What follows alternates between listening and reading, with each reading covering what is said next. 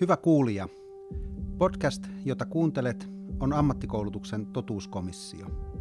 Komissio ei etsi syyllisiä, sen sijaan pyrimme keskustelemalla kirkastamaan ajankohtaisiin kysymyksiin ja ilmiöihin liittyviä näkökulmia, syitä ja seurauksia. Olen Velimatti Lamppu ja toimin totuuskomissiossa keskustelun vetäjänä. Tänään minulla on ilo keskustella opintoohjaaja Emmi Hannukselan kanssa. Työskentelet Vantaalla Peltolan yläkoulussa ja sinut on valittu vuonna 2018 niin, niin vuoden opintoohjaajaksi. Onneksi olkoon. Kiitos kovasti. Äh, minkälainen on hyvä opintoohjaaja? No täytyy sanoa, että kun mä sain tämän kysymyksen jo etukäteen, niin mun oli ihan pakko laittaa tämä mun tota, snappiin, joka mä pidän siis mun työpuhelimessa, ja se on mun oppilaille ja mun entisille oppilaille. Ja sieltä tuli vastaukseksi, että sellainen, joka kannustaa omia oppilaitaan, kannustaa niihin haaveisiin, mitä nuorella itsellään on, eikä myrkytä niitä. Hän käytti nimenomaan myrkyttää sanaa. Eli että ei olisi opinto-ohjaajalla itsellään mitään omia agendoja, vaan lähdetään sen mukaan, mitä oppilas itse haluaa ja mistä hän haaveilee ja kannustetaan niihin. Erässä lehdessä onkin oppilas kommentoinut, että kun olin epävarma, pärjäänkö yliopistossa, Emmi sanoi, että minusta voisi tulla vaikka presidentti. Eli, eli sä näet, että tämä kannustaminen on tosi tärkeää tässä opinto-ohjauksessa. No on mun mielestä, ja mä tykkään sen takia olla nimenomaan noin nuorten parista, koska ne on niin nuoria, eihän niistä voi vielä sanoa, että, että susta ei vaikka voi tulla sitä presidenttiä. Että voihan sanoa, että okei, jostakin voi todennäköisemmin tulla kuin toisesta, mutta eihän me siltikään tiedetä, että mikä se polku lopulta on sinne elämään, niin mun mielestä se on erityisen tärkeää. Ja kun murrosiassa tapahtuu kaiken näköisiä muutoksia, niin se, että tuodaan se semmoinen positiivisuus, että hei vitsi sä oot hyvä tyyppi ja kyllä sä osaat, niin kuin näitä, näitä ja näitä, okei tässä on petrattavaa tai että mitkä ne omat heikkoudet onkaan, mutta se, että ne vahvuudet on kuitenkin ne pääjuttu. Se on kaunis periaate. Minkälainen sun työpäivä on? Ää, no tietysti opinto on hyvin erityyppinen työ kuin, tai sinänsä kuin opettajilla muuten, vaikka siellä koulussa ollaankin tosi paljon ollaan siinä koneen äärellä noiden jatko-opintotutustumisten kanssa tekemisissä. Ollaan selvitelty niitä päiviä, niitä aikoja.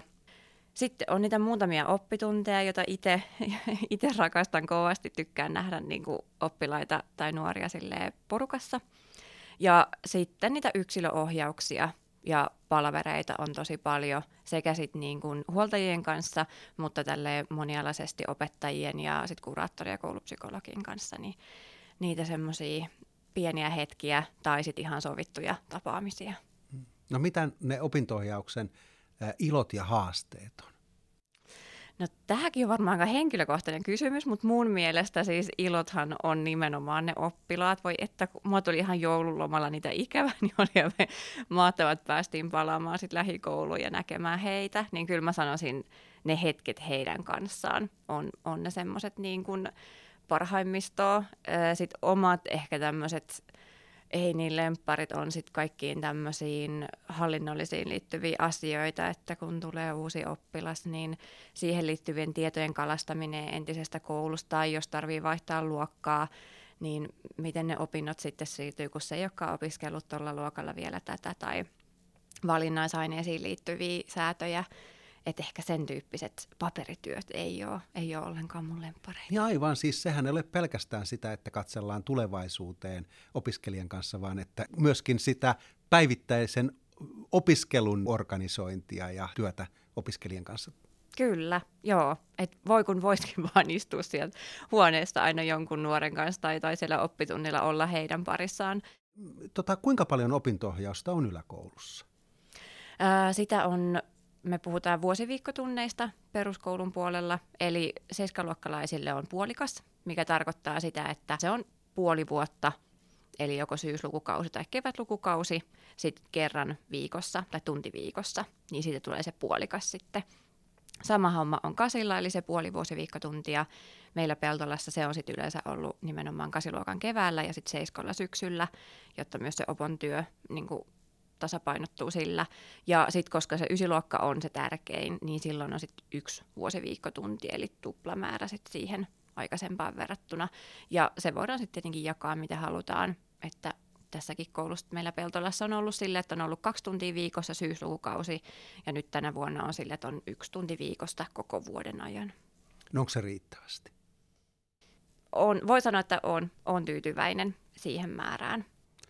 No, no minkälaista yhteistyötä opintoihjaaja tekee muiden opettajien kanssa? No voisi sanoa, että vaikka mitä. Että vähän riippuen myös siitä, että usein niin kuin luokanvalvojien kanssa tehdään tosi paljon yhteistyötä. Eli kun sulla on ne sun omat oppilaat, kenen vastuuopona oot, tai jos oot ainut opo, niin sitten tietenkin kaikkien oppilaiden, niin niissä kohtin, kun tulee jotain ongelmaa, niin usein sitten erityisopettaja ja opinto on niitä ensimmäisiä, joihin otetaan yhteyttä, että hei, täällä on nyt jotain haasteita vaikka oppimisessa, niin opo on siinä myös sit niin kuin mukana tosi nopeasti. Ja mitäs hei sitten niin tota, muut opi- opettajat, niin, niin kuinka aktiivisesti opettajat yleensä osallistuu opintoohjaukseen? No mä sanoisin, että se riippuu ihan hirveästi persoonasta. Eli ei ole sillä tavalla, tai en usko, että opettajakoulutuksessa missään on suoranaisesti tuotu tätä asiaa kauheasti esille. Kovastihan sitä opetussuunnitelmassa on, että esimerkiksi aineenopettajalla olisi vastuuta siinä mielessä kertoo niin kuin oman aineensa jatko-opintomahdollisuuksista. Ja jotkut selvästi, varsinkin näissä taito- ja taideaineissa, niin sitten kun saa ottaa, puhutaan pitkästä valinnaisesta, jota on sitten niin kuin kaksi tuntia tai kaksi vuosiviikkotuntia, mikä on aika suuri määrä, ja se tulee vielä arvosana, niin että kun sä oot itse saanut sen alan tai aineen valita, niin siellä helposti tulee esiteltyä sitten näille kiinnostuneille, varsinkin näistä niin kuin kädentaitoaineista. Mutta sanoisin, että joillain on ehkä semmoista opinto-ohjelmaista asennetta, esimerkiksi vaikka luokanvalvojana, että on, on sitä, sitä empatiakykyä enemmän ja semmoista ajatusta just siihen, että et sä et ole vaan siellä koulussa, niin kuin mikä aineenopettajan näkökulmasta voi olla tosi niin kuin semmoinen ikään kuin helppo, että mä oon nyt täällä peruskoulussa esimerkiksi tai voi olla jossain musiikkikoulussa ja mä opetan nyt nämä aineet ja on nämä tavoitteet tässä aineessa.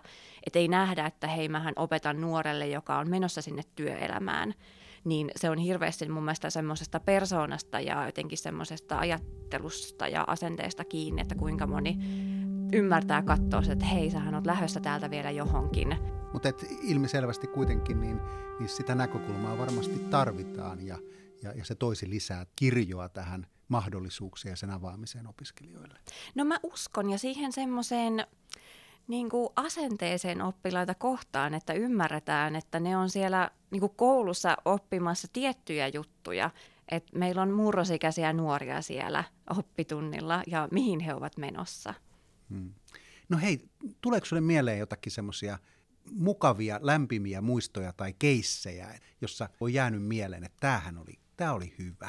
Yleensähän ne on, niin kuin, tai siis mitä mulla tulee mieleen, ne on semmoisia niin kuin, vähän niin kuin pieniä hetkiä. Ne saattaa olla jotain yksittäisiä sanoja tai katseitakin, mikä sitten saattaa jäädä mieleen, että ei vitsi, tämä oli nyt kiva. Yksi on tehnyt mulle teknisen työssä tämmöisen korun kiitokseksi. Se oli kevät lukuvuosi, oli siinä, kevätlukukausi oli päättynyt ja sitten kerran mä sain semmoisen virkatun pehmolelun. Se oli aivan ihana kans, että tämmöisiä ihan konkreettisiakin kiitoksia. Oi, niin. ihania tarinoita. Joo. Hmm. Hei, oppivelvollisuus. Onko se ihana tarina? Miten sun mielestä niin oppivelvollisuuden laajentuminen on vaikuttanut oppilaan ohjaukseen tai opinto-ohjaukseen? No tosi paljon mun mielestä, et varsinkin niin kuin peruskoulun puolella, että kun tuli tämä tehostettu oppilaanohjaus, mikä on nyt silleen, no uusi juttu tällaisenään, mutta loppujen lopuksi sitähän on tosi moni tehnyt jo muutenkin, mutta nyt sille ikään kuin luotiin sitten resurssit ja nyt voidaan puhua tämmöisestä kuin tehostettu oppilaan ohjaus, niin se on mun mielestä tosi hieno, että ollaan nähty, että hei, tällä on suuri merkitys. Ollaanhan se tiedettykin, mutta se on nyt tuolla ylemmälläkin tasolla ymmärretty, että hei, tähän oikeasti kannattaa panostaa. Että se merkitys on niin suuri. Sille, no mitä se käytännössä se... tarkoittaa, tehostettu, tehostettu oppilaanohjaus? no täytyy sanoa, että se on oikeastaan ilmeisesti tämän syksyn aikana vasta niin kuin, muotoutunut. Eli tässä ehkä vähän näkee sen, että tämä oppivelvollisuuden laajentaminen nujittiin ehkä vähän turhan nopeasti, jos multa kysytään, että sitä vasta alettiin sitten suunnitella tässä, tässä syksyn mittaan, kun se tuli jo sitten no osittain silloin tammikuussa vuoden alusta, mutta nyt sitten elokuussa muun muassa tämä tehostettu oppilaanohjaus tuli, tuli sitten velvoitettavaksi, niin käytännössä se on siis sitä, että ää, niitä nuoria tavataan tälle henkilökohtaisesti enemmän. Jokaisen kanssa mietitään enemmän, että mikä sulla toimii. Eli onko se sitten enemmän ää, vaikka tettiä, jos pystytään järjestämään sellaista, tai onko se enemmän tai tehostetummin sit niitä tutustumisia jatko-opintoihin, tai tavataan useamman kerran kahden kesken ja mietitään näitä, tai otetaanko siihen vanhemmat mukaan, että mietitään jatko-opintoja.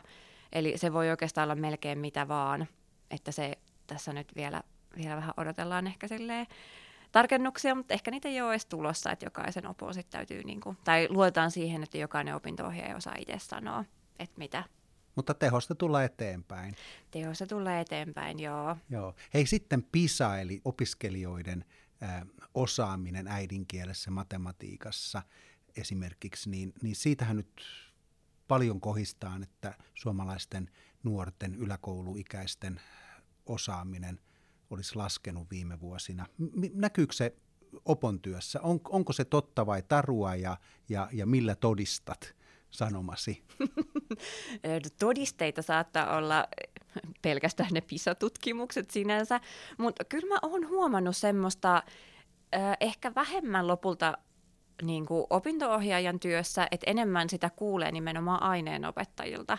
Että siellä on, huomataan, että tämmöiset, mikä on aikaisemmin opittu tosi helposti, niin on jotenkin niin kuin vaikeita. Et esimerkiksi kielissä ja luonnontieteellisissä aineissa. Ja sen on huomannut tai kuullut myös sitten muilta tutuilta tai ikään kuin ohjauksen kollegoilta myös ihan tuolta yliopistosta asti, että siellä tarvii järjestää erilaisia preppauskursseja niihin luonnontieteen aineisiin tai ihan sama sitten esimerkiksi lukiossa, niin vaikka sinne ikään kuin odotetaan, että sulla on ne vaadittavat taidot, niin silti sielläkin täytyy järjestää esimerkiksi kielistä, niin kuin matematiikasta tai muissa luonnontiedeaineissa sitten tämmöisiä kertauskursseja. Et mä en ole ihan varma, että mistä se sitten oikein johtuu, et koska meillä kuitenkin ollaan menty eteenpäin mun näkökulmasta, jos ajattelee yhteiskuntaa ja tätä niin kuin koulujärjestelmää, mutta jotenkin sinne on nyt ympätty ihan hirveästi kaikkea tavaraa, mitä pitäisi oppia, ja tuntuu, että sitä aikaa ei ole. Et sitähän on varsinkin se lukiopuolella muista lukeneeni tutkimuksen, missä nimenomaan opetusta ei ole lisätty, mutta kaikkea muuta. Tuntuu, että sitä informaatiota on niin paljon, että ne jotenkin aivan sekaisin ja ne menee semmoiseen, että mahdollisimman niin kuin kapeakatseiseen, että nyt tämä asia menee näin ja mitä enemmän on semmoisia perinteitä, niin haluan mennä niitä perinteitä pitkin. Ja tämä näkyy muun muassa, en tiedä liittyykö siihen, mutta hirveästi ö, on tätä, että, että mennään lukioon, kun, no kun niinhän, niin on aina ajateltu ja, ja vanhemmatkin on vaikka ollut. Niin tuntuu, että semmoinen laaja-alainen näkemys on vähemmän kuin ehkä sit, kun esimerkiksi silloin, kun itse on ollut yläasteella. Miten nuoret äh, suhtautuu työelämään, omaan tulevaisuuteensa ja kuinka avoimia he ovat hakemaan erilaisia vaihtoehtoja, opintopolkuja ja, ja työelämäpolkuja? No jos mä eka vastaan tuohon eka, että mitä mieltä ne on työelämästä, niin kauhean kiinnostuneita pääasiassa. Ja tämä tuli muun muassa tuossa Tatin nuorisoparametrissakin kyselyssä esille, että ajatellaan aika valoisasti sitä työelämää ja tulevaisuutta kohden. Et sitten on jotkut, jotka vähän jännittää sitä, mutta hyvin pienessä niin kuin vähemmistössä olevat nuoret. Eli heillä voi olla sitten semmoisia jännityksiä ylipäänsä uusista asioista ja uusista ympäristöistä, niin heille voi olla vaikea. Mutta se on ihana, että sitä nimenomaan, tai mitä enemmän sitä saataisiin peruskouluun, niin sen parempi, koska joillekin se on taas se, missä he loistavat. Niin sitten kun tarvii se koulu kuitenkin käydä läpi, niin se antaa semmoista pontta siihen, että hei, tätä vartenhan mä tätä koulua käyn ja tämä täytyy nyt käydä huolella läpi ja päästä sieltä peruskoulusta joillekin se voi olla se oikeastaan ainutkin motivaatio, erityisesti tämmöisille erityisoppilaille, jotka ää, on vaikka käytösongelmia siellä koulussa, niin sitten ne loistaa siellä työelämässä. Mm. No hei, miten nuoret saa tietoa työelämästä konkreettisesti opintojen aikana? No mä sanoisin, että eniten ne saa sitä vapaa-ajalta. Kyllä mä oon sen huomannut, kun oon jutellut että mitä vanhemmat tekee, mitä sukulaiset tekee, minne kaverit on lähtenyt opiskelemaan tai isosisarukset. Sitten on tämä tosiaan työelämään tutustuminen elitetti, niin siitä eniten. Et sitten on näitä vierailijoita, joita toki on aika vähän tässä korona-aikana pystynyt järjestämään etänä onneksi, mutta siitä ei, ei saa ihan se semmoista samanlaista. Niin kyllä mä sanon, että se liian ohueksi jää siellä peruskoulussa. No käytättekö te tätä yrityskylä-konseptia? Eli Joo. tutustumista tämmöiseen yrittäjäympäristöihin? Joo, kyllä. Minkälaisia kokemuksia? Siis aivan mahtavia yhden ysiluokan kanssa, niin näki aivan uusia puolia nimenomaan niistä.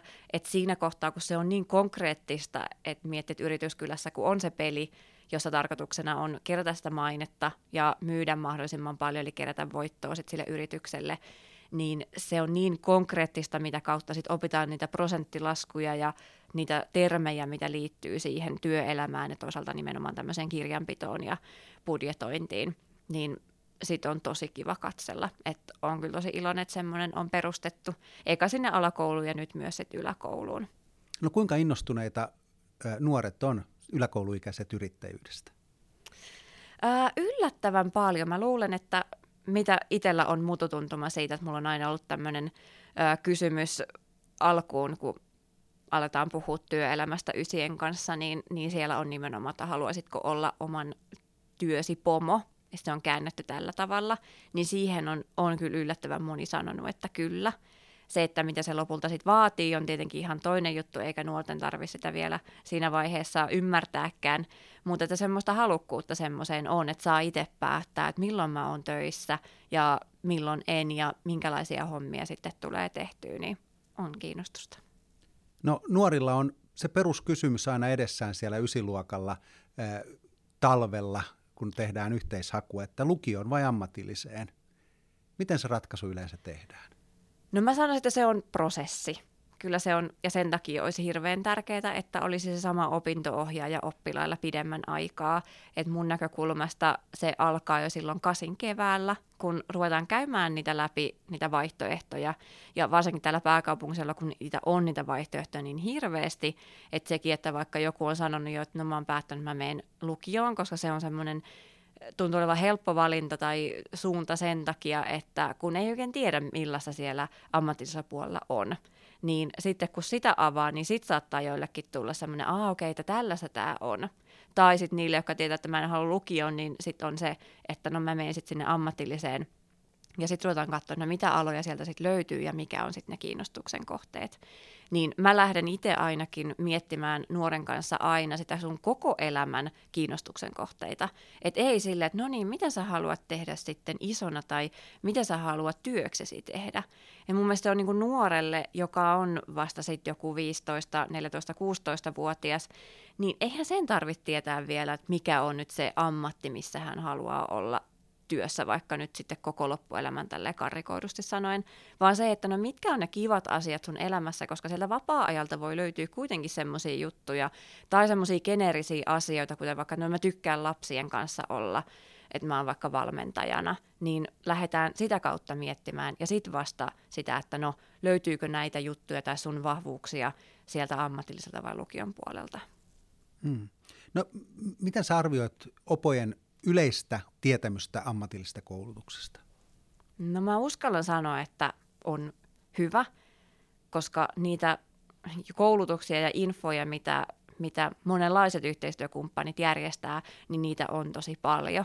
Mutta kyllä mä huomaan itse näin lukiona tai lukion käyneenä opintoohjaajana, että se semmoinen konkreettia, että melkein kyllä tarvisi käydä kokeilemassa yhden päivän kokonaisuudessa, että vaikka on päässyt tosi monia aloja näkemään, niin ehkä semmoinen rakenne, että miten ne päivät rakentuu, niin voisi olla joskus kiva käydä semmoinen kokonaisuus. Mutta pakko mainita myös tässä kohtaa, että, että sen takia olisi ihan hirveän tärkeää, että ne nuoret pääsisivät käymään nimenomaan siellä paikan päällä.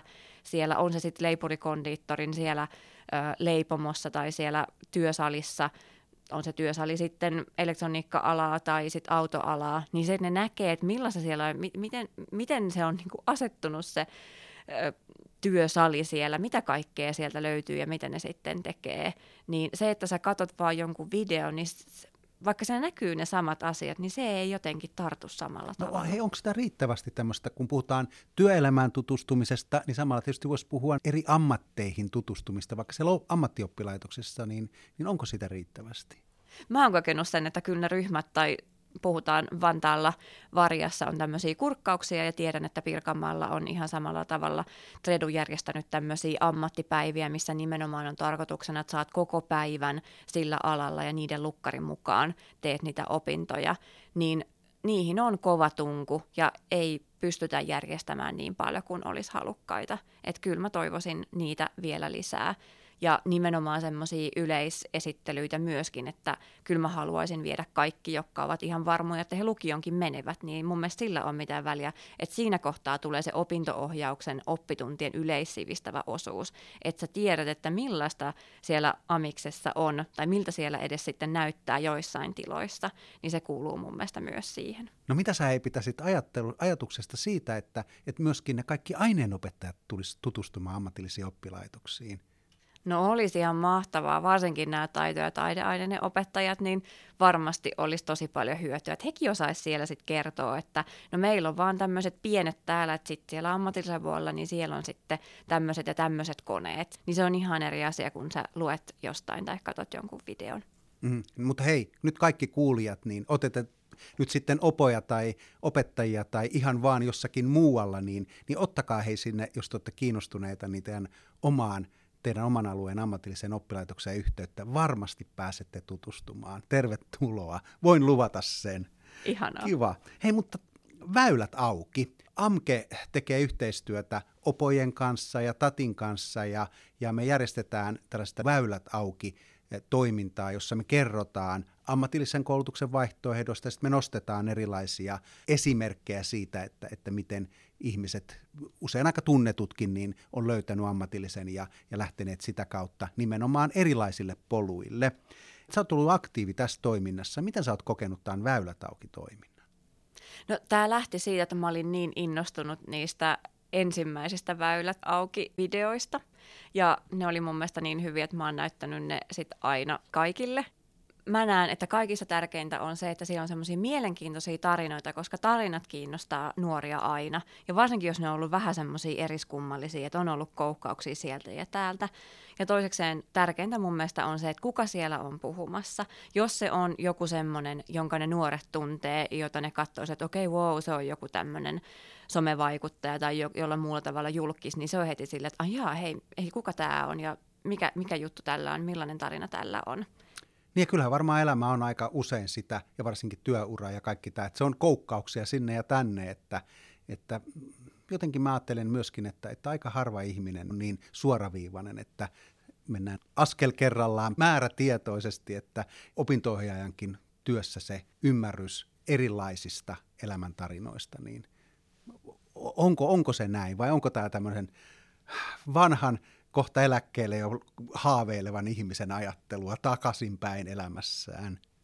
Ei, kyllähän se nimenomaan menee niin, että, että ne nuoret ajattelee vielä, että heillä on kauhean suoraviivainen se, että tästä nyt just porras kerrallaan mä päädyn sitten tonne, että muistuttaa nimenomaan, että sitten kun nämä aikuiset kertoo näitä tarinoitansa, että niin, no sitten tuli käytyy täällä ja sitten mentyy tonne ja sitten rakastuin ja lähdin tonne, niin muistuttaa, että miten ne elämäntilanteet vaikuttaa niihin valintoihin, jotka liittyy sitten siihen työelämään ja uraankin.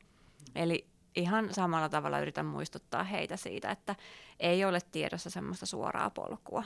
Palataan lopussa ihan siihen perusteisiin, eli siihen yksilön valintoihin ja opintoohjauksen merkitykseen, niin miten sä saat nuoret jotenkin ehkä sitten ymmärtämään sen mahdollisuuksien kirjon ja, ja onko siihen riittävästi sulla aikaa?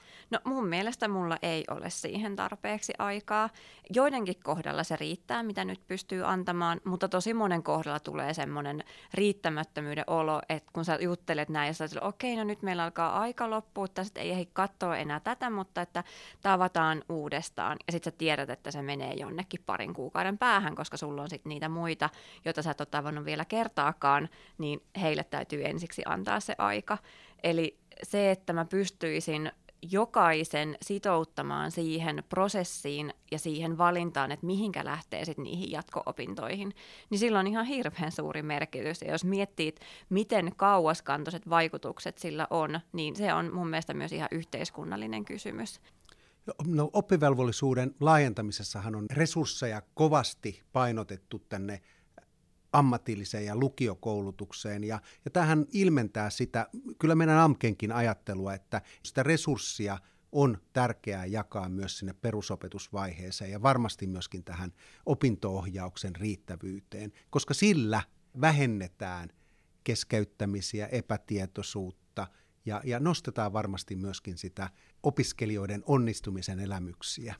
Kyllä, on ihan samaa mieltä. Tuntuu, että saisi sitä olla sitä ohjausta ja muutakin tukee enemmän myös siellä ammatillisella ja lukiopuolellakin, että tuntuu, että se riittämättömyyden tunne on, on niin kuin vähän kaikkialla. Ja se, että kun me ei peruskoulussa pystytä tehdä kaikkea, mitä me voitaisiin, niin se siirtyy se ongelma sitten taas eteenpäin sinne toiselle asteelle. Ja tiedän myös, että se siirtyy myös sinne korkea-asteelle, että siellä opiskelijat ovat hakeutuneet alalle, mistä he eivät kunnolla tiedäkään, ja sielläkin on sitten keskeyttämistä sen takia. Ja hei, nyt viho viimeinen kysymys tämän todella, todella mukavan keskustelun lopuksi. Visioi vähän, että minkälaista sun mielestä on tai tulisi olla opintoohjaus vuonna 2040? No mähän haaveilen henkilökohtaisesti tietenkin sit siitä, että nämä kaikki paperihommat jotenkin olisi päätynyt jollekin assistentille tai sihteerille, joka sitten aina kirjaa, että kuka on menossa minnekin tutustumaan. Ja sitten mä oon joskus haaveillut semmoisesta koneesta, että nuori menee sinne sisälle vähän niin kuin huoneeseen ja siellä on tämmöinen robotti tai tekoäly, joka sitten kyselee tietynlaisia kysymyksiä kiinnostuksiin ja vahvuuksiin liittyen, ja se tuottaa mulle raportin, josta me sitten nuoren kanssa keskustellaan, että hei tämmöisiä tuli. Eli ikään kuin tämmöinen ammatinvalintatesti vähän vaan sitten niin kuin digiajan versiona. Hei, lämmin kiitos opinto-ohjaaja Emmi Hannuksella ja menestystä tärkeässä työssäsi. Kiitos. Arvoisa kuulija, kiitos kun toimit tuomarina ammattikoulutuksen totuuskomissiossa. Voit kuunnella kaikki jaksot yleisimmistä podcast-kanavista.